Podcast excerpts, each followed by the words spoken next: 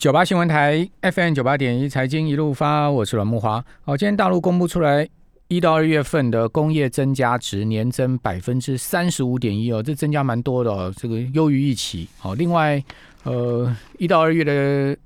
消费零售年增百分之三三点八，也优于预期哦，所以总金的数字啊相当不错。但 A 股今天呢却是开低走低。哦，那尾盘稍微有拉抬哦，但是中场收盘哦，沪指呢跌幅有将近百分之一，哇，这深成指啊跌了百分之二点七，哎，哦，沪深三百指跌了两趴多，哦，另外科技板块跌得更重，哦，创业板指跌了四趴，哇，这大陆股市这一波真的是跌跌爆了哈，所以你去看到那个期货商品啊，富时 A 五十指啊，哦，这个富时中国 A 五十啊，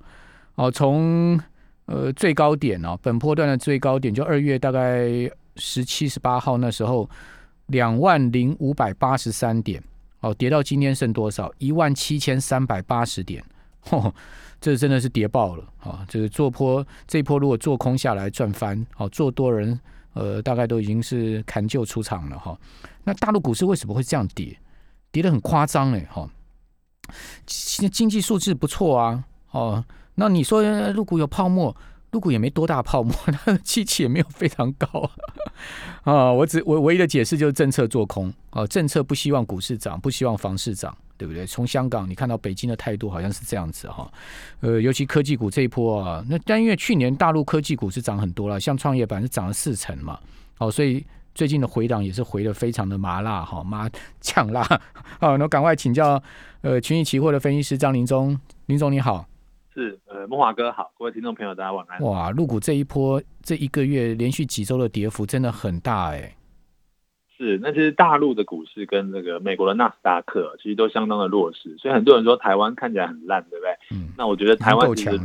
弱中是透强啊，因为其实我们连那个季线都没有碰到。你看这两个市场。它的月线跟季线都已经这个呃，像陆股是正要死亡交叉，嗯，那科技股是已经死亡交叉了，所以未来这个后续上方的空间其实会比较小一点。所以陆陆股是要走空了吗？陆股现在短线看起来是走空，因为它的线型看起来是相当丑。嗯，那中长线呢？中长线其实不太看坏了，因为刚才木华哥应该也讲过，呃，它的基期真的相当低了。可以看去年，即使它是上涨的幅度相当大，但是比起国际股市的涨幅，它其实相对是在一个比较低的位置，它也没有过高，所以我觉得这一波入股其实它很适合做一个通道的操作，就是在布林通道的下缘，嗯，你只要碰到它的时候啊，你可以去慢慢的缓步去增加你们的部位，就是定期定额，类似像 ETF，这个都是很适合。那当然你做期货就要小心一点啊，因为它的杠杆是比较大的，你的这个口数就要自己稍微控制一下。好，那最主要也就是那个富时中国 A 五十指数嘛，对不对？嗯，对，那个台湾人很喜欢做啊，A 五十指数它的契约规格相当小，很方便。对，好，不过这一波也是跌得很很厉害哈。好，那今天外资哦，在集中交易场是结束连两个交易日买超哦，今天小卖了二十九点七三亿，哦，自营商卖超二点三亿，哦，投信买了四点四亿哈，三大法人合计卖超二十七点六亿，哦，不过外资在大台哦继续加空哦，今天卖超一千四百四十六口，净空单的流仓部位。上到三万口了，哦，三万零三百零五口，哦，整个上周外资的期货空单是增加三千多口，好，另外现货是卖超二十一亿，哈，那我们看到呃外资的动作还是相对比较偏空一点嘛，哈，林中这个整个台股后市从法人的操作，我们怎么观察呢？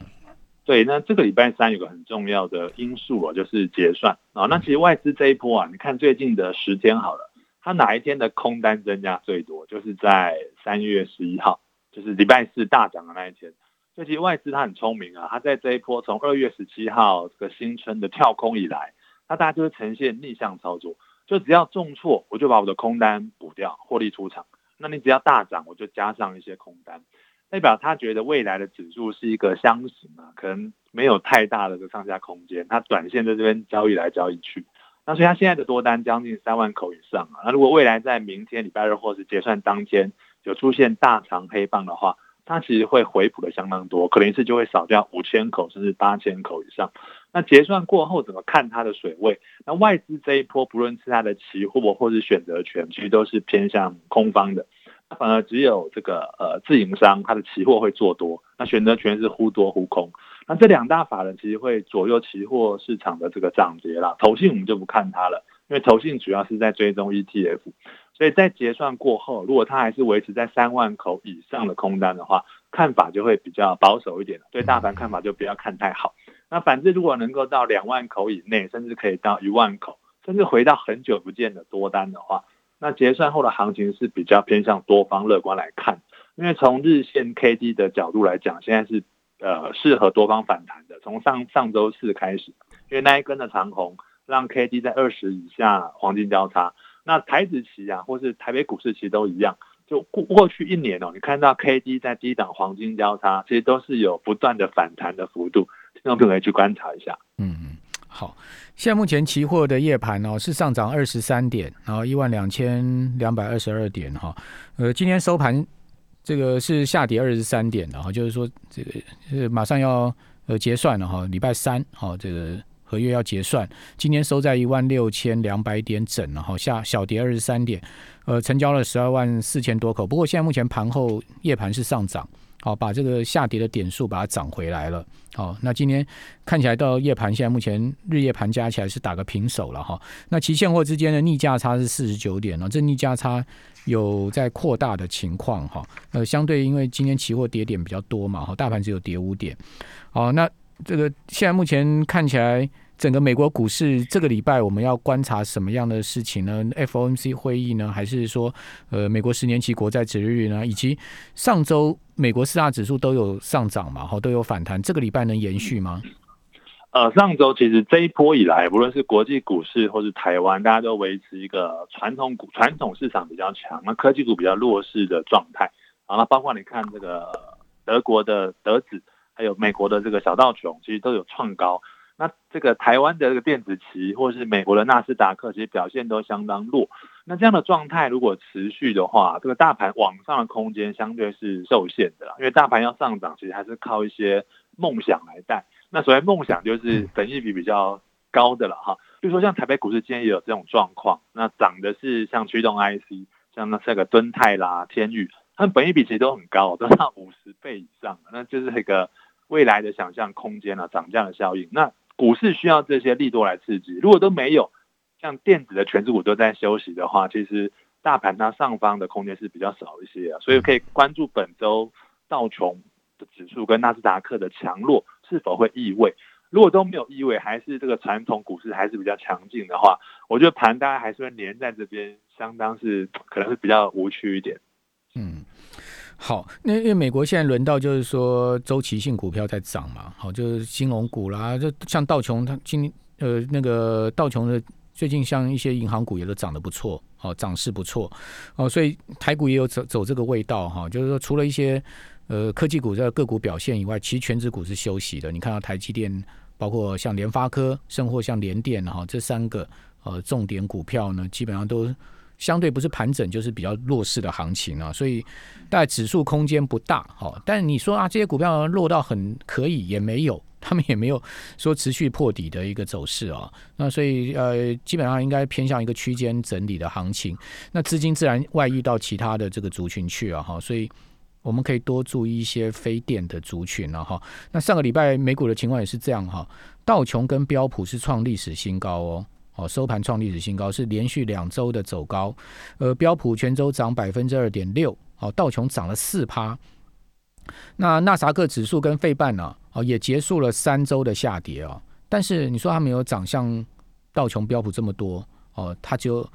呃涨了三趴，哦，所以相对它涨势不如道琼啊，哦，但是呃它毕竟也是止跌了，好，那费半指数走势就相对更弱了，只有涨百分之一点五的幅度。好，那至于说美国十年期国债值率呢，收在一点六四啊，一点六五这边，全周又升了八个基点哦，那是二零零九年来连续七周值率的上升哦，哇，这很久了，零九年以来哦，那我们看到美国两年期跟十年期的国债值率的利差哦，也持续在扩大哦，现在目前已经来到超过一百个基点哈，呃，已经是二零一五年九月来最宽的情况，好，所以美美债会持续走空到什么程度呢？我觉得呃，最近这几周在呃解读的利空，这个大概是最大一个了。那当然主要还是跟这个经济复苏啦，或者通膨的预期其实是有有关系的。那我觉得呃短线呢它的乖离有一点大了，应该还是会回复到一个一点五以下的一个正常值。那可以观察几个数据了，包括像股市啦，或者像美元指数的一个变化。哦，其实可以去看一下殖利率是否持续的上升。那如果继续上升的话，对股市一定是一个很大的杀伤力。这可以观察一下，例如说你看到道琼啦，或者纳斯达克突然跌破了五日均线的大大长黑，那大家就要特别留意一下你的多方资产。嗯，尤尤其是等可能对科技股来讲压力更大，对不对？是的，没有错。哦，这个科技股因为去年毕竟涨最多哈，它估值是相对比较高的哈，所以说在这样情况之下，那个殖率一上去啊，那就压到这个科技股了哈。哦，那殖率会不会上？好，当然这礼拜很关键，FOMC 会议啊，看林总会怎么表态了哈。哦，不管怎么讲，我们看到其实通膨真的好像是要上来哈。呃，上周美国 CPI 其实。符合预期哦，但 PPI 就超出预期很多，年增率高达百分之二点八哦。那市场现在目前通膨的预期心理非常浓厚哈。那林总你怎么看通膨这件事情呢？是不是呃今年夏天哦，整个通膨会大幅的飙高呢？我看我的看法是，它的确会来，而且它应该已经来了。可以看到几个像农产品啦，或是像铜的价格。那铜的价格，如果你不知道是多还空，你就短线拉两条线，比如说一个是月线，一个是季线。当月线、季线是多头排列的时候，那铜价就明显是往上升，包括油也是。油我们去年连线就讲过，应该会上六十以上，结果好像很轻松，就缓缓的跑到六十之上了。那其实也是两条均线都是黄金交叉，所以我觉得通膨那一定会来，只是看怎么样把你的资产做一个更好的配置。嗯。好，所以我们等一下要关注这个清原油，好，包括像是黄豆、小麦、玉米啊，最近价格涨得很凶啊，尤其像黄豆油期货啊，这些农粮是不是真的啊，会有一个夏季引爆行情啊？我们这边先休息一下，等下回到节目现场。九八新闻台 FM 九八点一财经一路发，我是阮木华。呃，其实去年三月以来哦，这个农粮价格涨了很多哦。黄小玉，我们一般讲黄小玉就是黄豆、小麦、玉米了哈。呃，大概它的价格哦都涨了有四成到七成哈。比如说黄豆跟呃玉米啊涨最多，都涨差不多有七成了哈。那小麦大概涨四成，相对涨比较少。好，可是。相信各位看到这些农粮价格哦，都很明显的，它是呈现一个多方的趋势在往上了哈。另外就是油价哈，你看到美油已经来到六十五块，布油来到将近七十啊，这个都是两年来的这个油价高点，甚至呃，华尔街还有投资机构预估说，哎，今年油价有可能会看到一百哈，九十到一百哦，真的会来到这样的一个情况吗？这种多头的态势哦，似乎这个全世界资金哦，开始这种货币现象哦，呃，冲刺的货币啊，这个。很低的利率啊，便宜的货币涌向这些商品原物料。好，CRB 指数好，去年的低点才一百点出头，现在已经快两百点了。这波段的涨幅一年来也将近八成了。好，所以从这个 CRB 这种大众原物料指数啊，蓬勃商品指数啊，你都会发现哦，似乎这个通货膨胀啊已经是来了啊。那只是说进会不会进一步更剧烈？好，另外就是说这些原物料价格也涨得。这个很明显哦，那他们的多头方向是不是持续在呃一直往今年夏天会持续进行之中哈？那么赶快继续来请教群益期货的分析师张林忠啊，林忠你怎么看这样的这些商品价格的表现呢？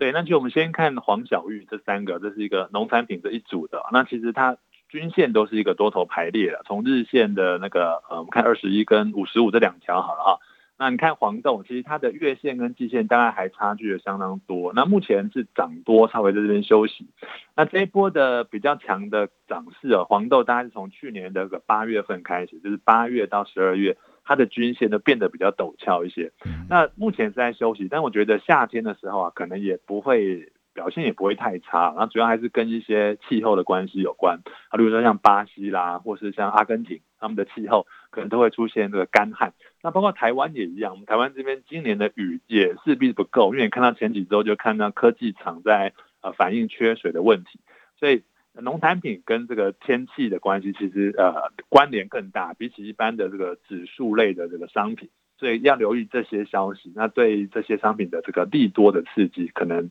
都不会暂停下来。好，那您估计它这个行进的路径会如何？会会到什么时间呢？啊，你是说它的呃？农产品上涨的时间，农产品啊，基本金属啦，哈，或者是或者说这个油啦，哈，他们会会会持续的往这个今年全年都有行情呢，还是说他们怎么行进呢？哦，农产品我我自己的判断大概是在这个夏天跟秋天这附近会是比较强势。那靠近冬天的时候，我觉得可能这个涨势会稍微掉下来。那油的话，可能夏季呃，因为美国那边现在的这个新这个肺炎呢，它的确诊人数是创新低的，所以会不会复苏回到这个以前用油有两个旺季，一个是暑假出油，另外一个是冬天的这个热燃油用的相当多，所以有可能在夏天那个附近可能会在一波多方再起，然后在秋天休息，然后在在这个年底的时候可能又会比较偏向多方的走势，所以我的规划大概是这样子走。嗯，那我们要怎么呃这些商品的话，我们要怎么操作呢？啊，其实这个如果你有。期货期货的户头啊，正常人应该不太玩期货了哈。哎，不是正常，这样讲很奇怪。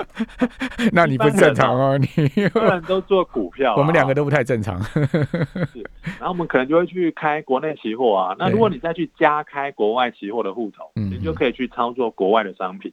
那我们刚才讲到这些啊，可能都是像 CME 啦，或者 CBOT，就是芝加哥交易所哦等等这些的商品。那其实它很方便，只是它的契约规格有时候比较大。那海奇它的特性是波动会更快啊，有时候你看台子好像跳很快了，但是你看晚上的这个美国的期货，其实它跳动更快，你的停损停利要掌握的更确实明确一点。嗯，好，好，这个呃海奇它当然也有所谓的呃大合约、小合约，对不对？好，比如说比如说像这个黄豆就有黄豆跟小黄豆嘛，嗯嗯，好，那我们一般。刚开始做的人可能可以先从小合约开始做，以免这个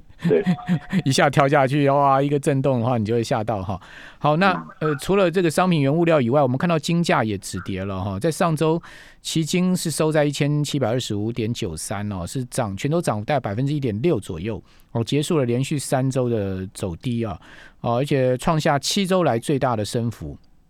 涨一趴多就是七周来最大升幅，可见这波金价走的非常的弱势嘛，哈。那这个金价后市怎么看呢？其实黄金这一波的修正会呃令人有点意外了，因为照理说联总会它完全没有升息的准备，那黄金应该维持一个呃多方的的状态，但是其实它最高点出现在去年的八月五号之后，你会看到它其实就没有再继续往上，就弱势的震荡。那包括这一波啊，殖利率上升，那债券价格往下掉。啊，所以它连带的呃跟着也变得比较弱势一些。那其实你看它的均线一样是这个偏向空头排列啊，只是它在这个日线如果有 K D 交叉的时候，还是短多可以做一些啊。包括像这一波，你看在去年的十一月三十号那个附近啊，日线在低档黄金交叉的，那其实它也反弹大概相当多，从一千八大概弹到了一千九百五左右。所以目前这个点位感觉又来了，就是它的日线的低档黄金交叉又再度出现，那可能可以短多单可以在这边尝试一下，你的停损就可以守前低，主要碰到的话，你就把多方部位先暂时先处理掉。好，那美元指数感觉在打底，对不对？感觉起来就因为去年底呃有破九十嘛，那今年已经看不太到破九十点，大概在九十一、九十二这个地方区间。好，那美元是在打大底吗？美元指数实际上已经。走出一个呃 W，而且右边的 W 比左边的这只脚要再更高一些，它维持一个挺稳定的一个状态。那美元要特别留意一下，因为在去年啊三月股市最差的时候，美元是急涨到一百左右啊，那避险资金全一百零三，嗯，代表避险资金全部都涌进去了。所以这一波如果你看到美元在急涨出现很多红棒的话，你的股市的资产一样要特别的留意一下。因为美国美元指数感觉它不会再跌下去到八十九点一六五那个位置了，啊，如果它再回去那个颈线附近的话，那可能啊，例如说九十附近，可能我觉得都不容易看到，所以靠近的时候可能就会起来了，嗯，那对股市可能就会有一定的杀伤力，如果它继续继续的上涨。那如果美元不落，不会再继续落的话，那台币是不是也升？亚币的升值是不是也告一段落了？啊，的确会告一段落。那热钱的效应其实就会呃。结束了啊，因因为他们这个外资可能就会把钱流回到这个美洲地区的这个资产嘛，那可能会开始提款，就是卖出一些这个全指股的这个电子股。那其实最近有点看到这样的状态，剪羊毛了。对，把亚洲股市当羊毛肥羊宰了。对，因为很久以前买的嘛，现在就是提走也是很正常的事情。对啊，这所以你看到外资为什么一直卖联电跟台积电嘛？那手上股票这么多嘛，那他要提款，他当然提这些。那有些可能是被动型基金的卖超了。对，好，那被动型基金的话，呃，基本上它也是跟着大势在走，对不对？哦，那他看到台币大概升不动了，好，因为最近也是二十八块这边停住了的话，他当然就是说开始这边逢高，哦，这个股票也逢高卖，好，台币也逢高这个换，对不？对换一些美金回去。那我们在这边呃汇市的话，操作的方向应该是什么？会注意什么货币呢？呃，汇市的话，我觉得台币跟美元的关系还是要看一下。那我们刚才前面有讲过，如果台币没有继续升的话，热钱会稍微有点结束嘛。那今年我大概蛮还蛮看好那个呃欧元啊，就欧洲那个市场可能会比美元感觉会在更有表现机会一点。嗯，好，那今年看起来这个大环境跟去年完全不一样哦，所以听众朋友在今年操作上面哦，可能呃我们在方向上跟策略上拿捏哦，也不能完全沿袭去年的一个状况。好，非常谢谢呃群益期或者张林忠。好，所以今年整个宏观环境上面跟去年有很明显的转弯。好，那今年我们的操作跟策略跟心态，我个人认为都要调整。